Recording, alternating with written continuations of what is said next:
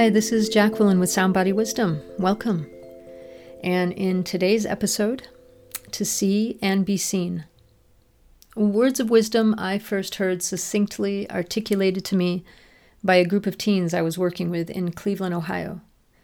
And this was during a time when myself and my dear friend Chris, another longtime artist and teacher, were brought in as arts educators for a 3-month after-school program.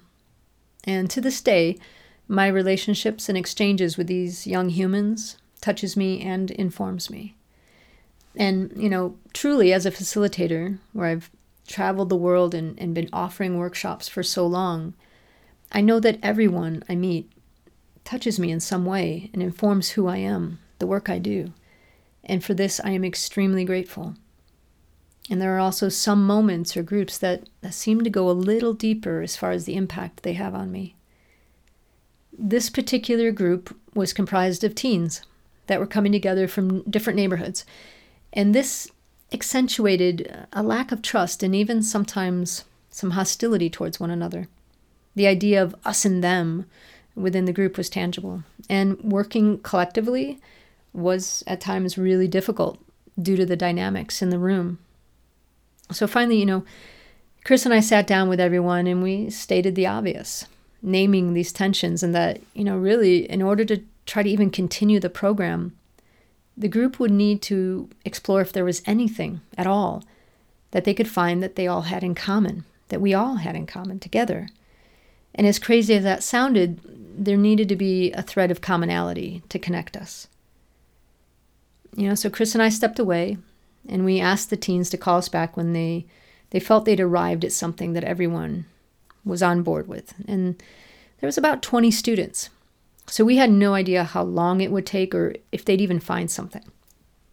And after more than an hour, they called us back over and they'd written down the 2 essential things that they felt, everyone had in common.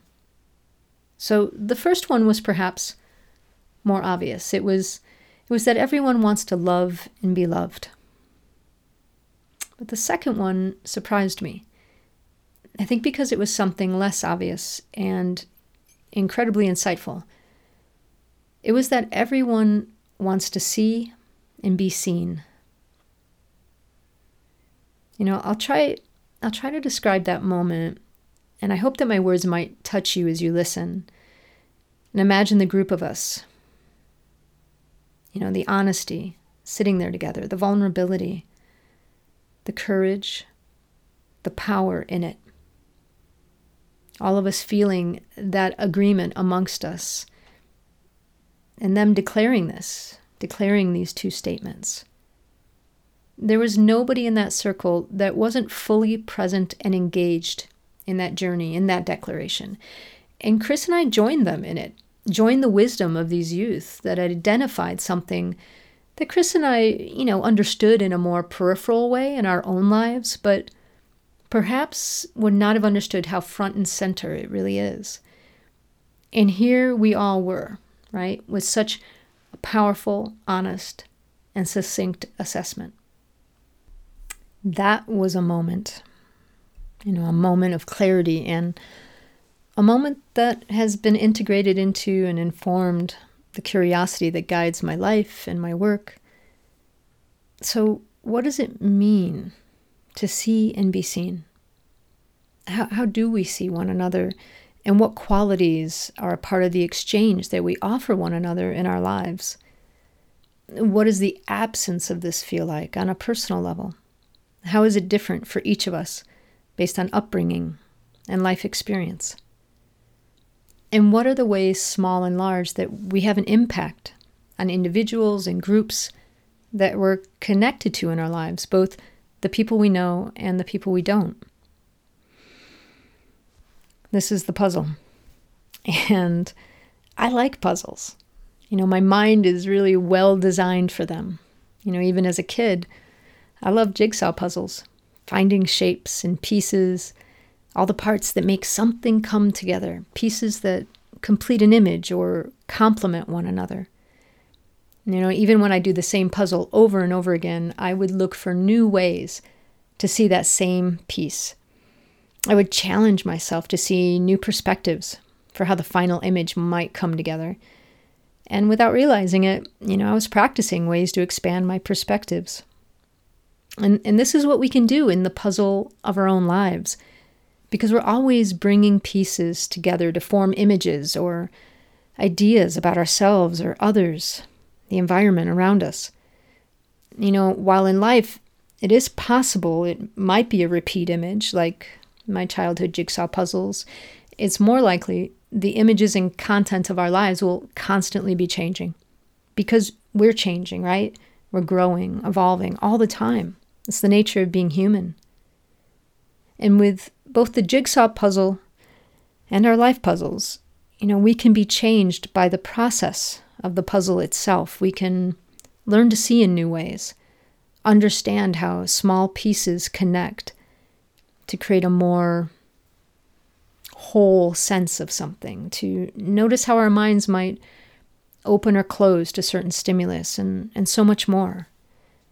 So, at this point, maybe you're wondering, okay, Jack, we went from a story in Cleveland to childhood jigsaw puzzles. So, what's your point? Well, I think I'm offering you this metaphor because it's something I'm reminding myself as a tool to help me navigate my contemplation around this core human need of being seen. The metaphor of puzzles is what is helping me contemplate how to best offer these particular puzzle pieces to you, because it's perhaps an intricate puzzle. It's layered and parts might be obscured.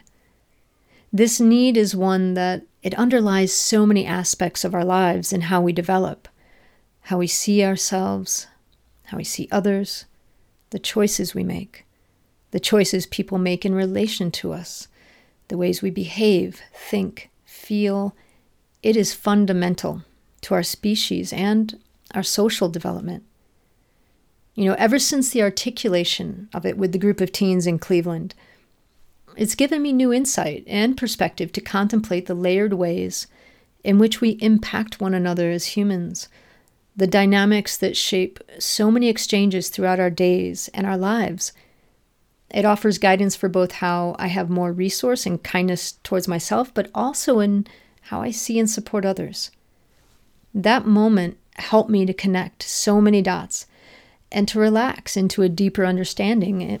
I felt like, oh, of course, yes. There was a way that things in the puzzle started to make a little more sense when I brought this puzzle piece in, the understanding of this need. It's simultaneously complex and simple.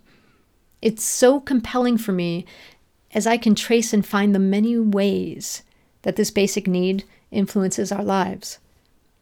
And this essential need of being seen can so easily get sidetracked, or perhaps even if we have an abundance of it, we never quite learn maybe how to show up and offer it to others, or maybe the quality or the presence of it is inconsistent.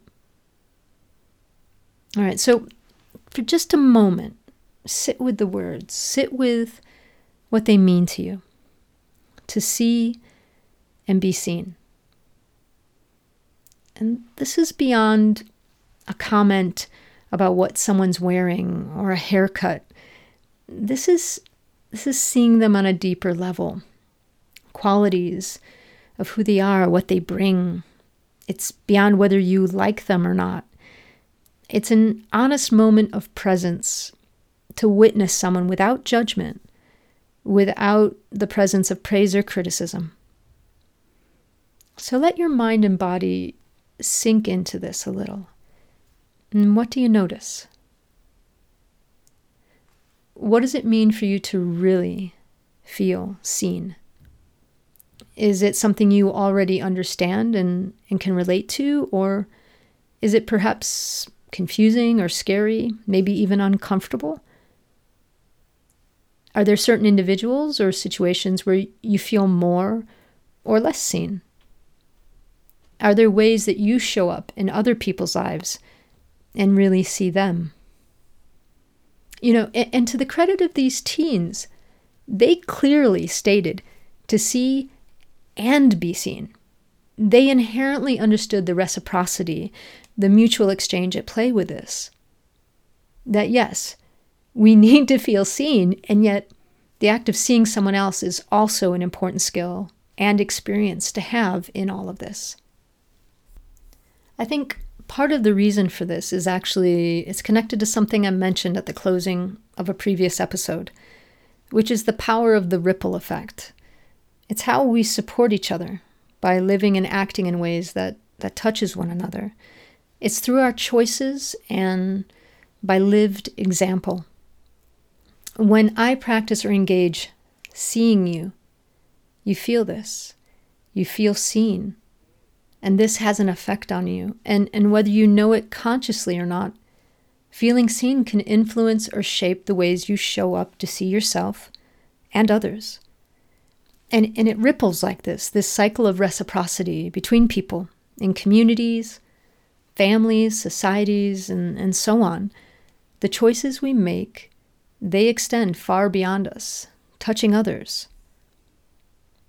All right, so how do we describe this, right? This felt sense of being seen. Well, I think that because it's unique for each of us, and because it really is a felt sense, we have to start within ourselves.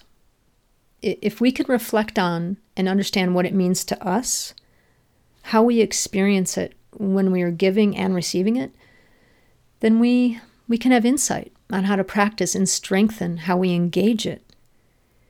You know, and before I say more, I want to acknowledge that you might be someone who already has clues and insights about what helps you feel seen, or you might understand it by call it by another name. So whatever you may call it, or wherever you might be on the path with it, I really have so much respect for you on this journey, and I want to remind you there's no right or wrong way when it comes to your felt senses and your personal experience. It's really about developing your awareness, your curiosity, your kindness, to help inform your choices and continue to grow these insights. So, to be seen. You know, I've heard people connect this to a feeling of being valued, or sometimes even connected to validation. But it supports people feeling a part of something, feeling connected.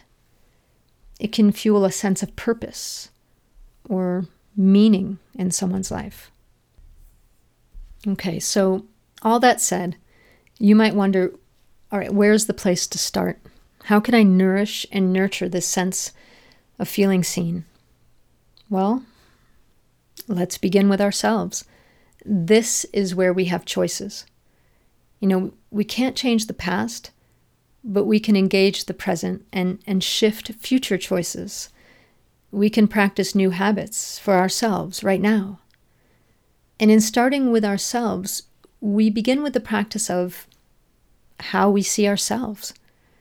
You know, seeing ourselves, while familiar and something we've engaged with since we were really little, it can become more confusing and less supported as we get older. This can happen for many reasons as we move through life, and so sometimes we need to reach for some simple tools to help reconnect us.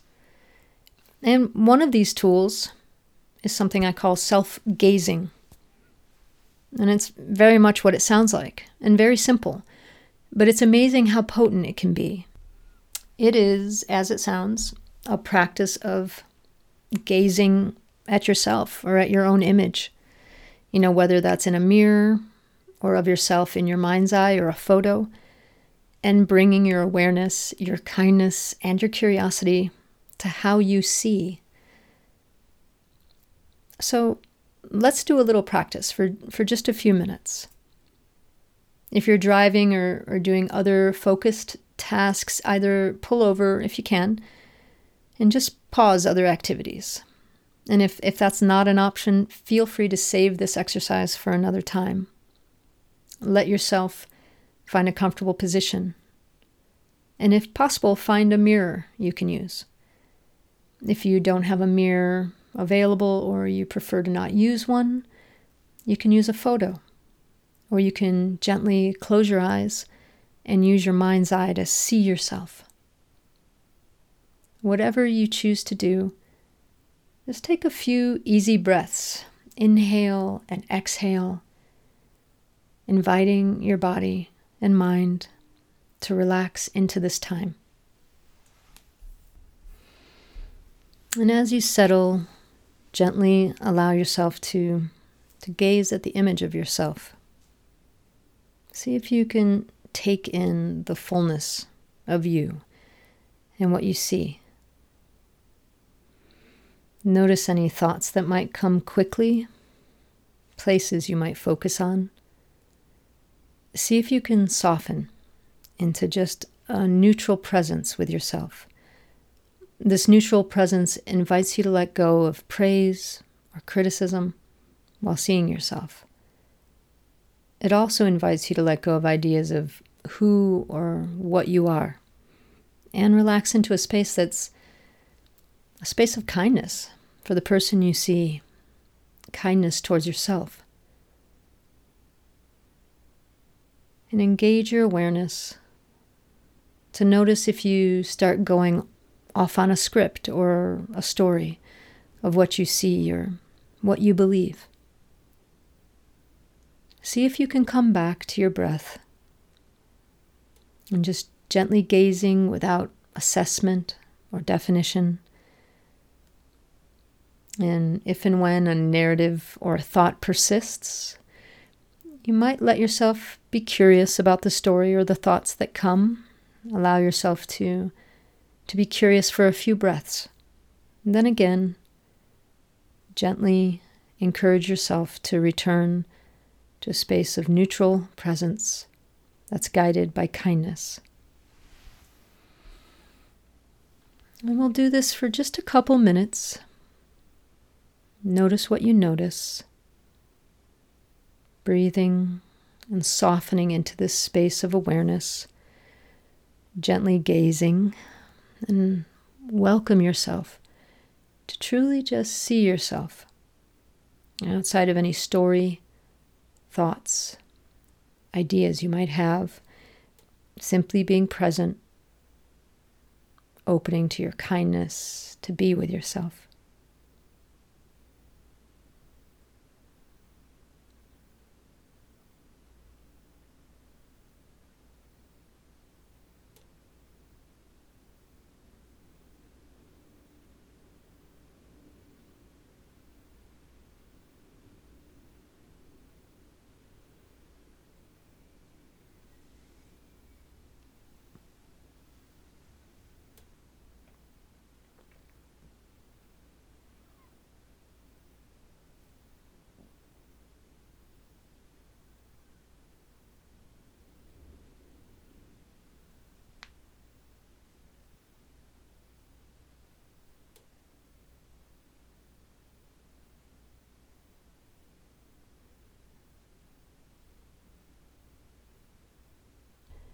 And with your next few breaths, continue to notice what you notice,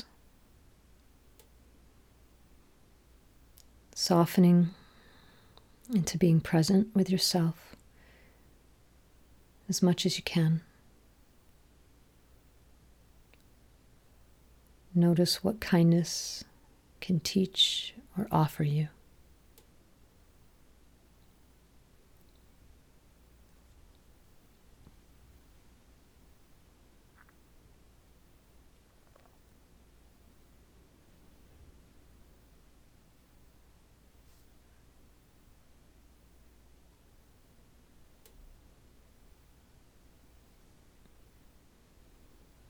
With your next breath, just simply thank yourself for this time, this space.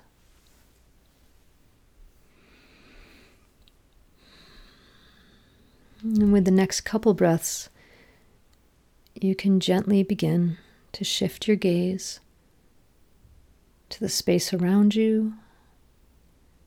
You can notice your physical body, quality of sounds around you.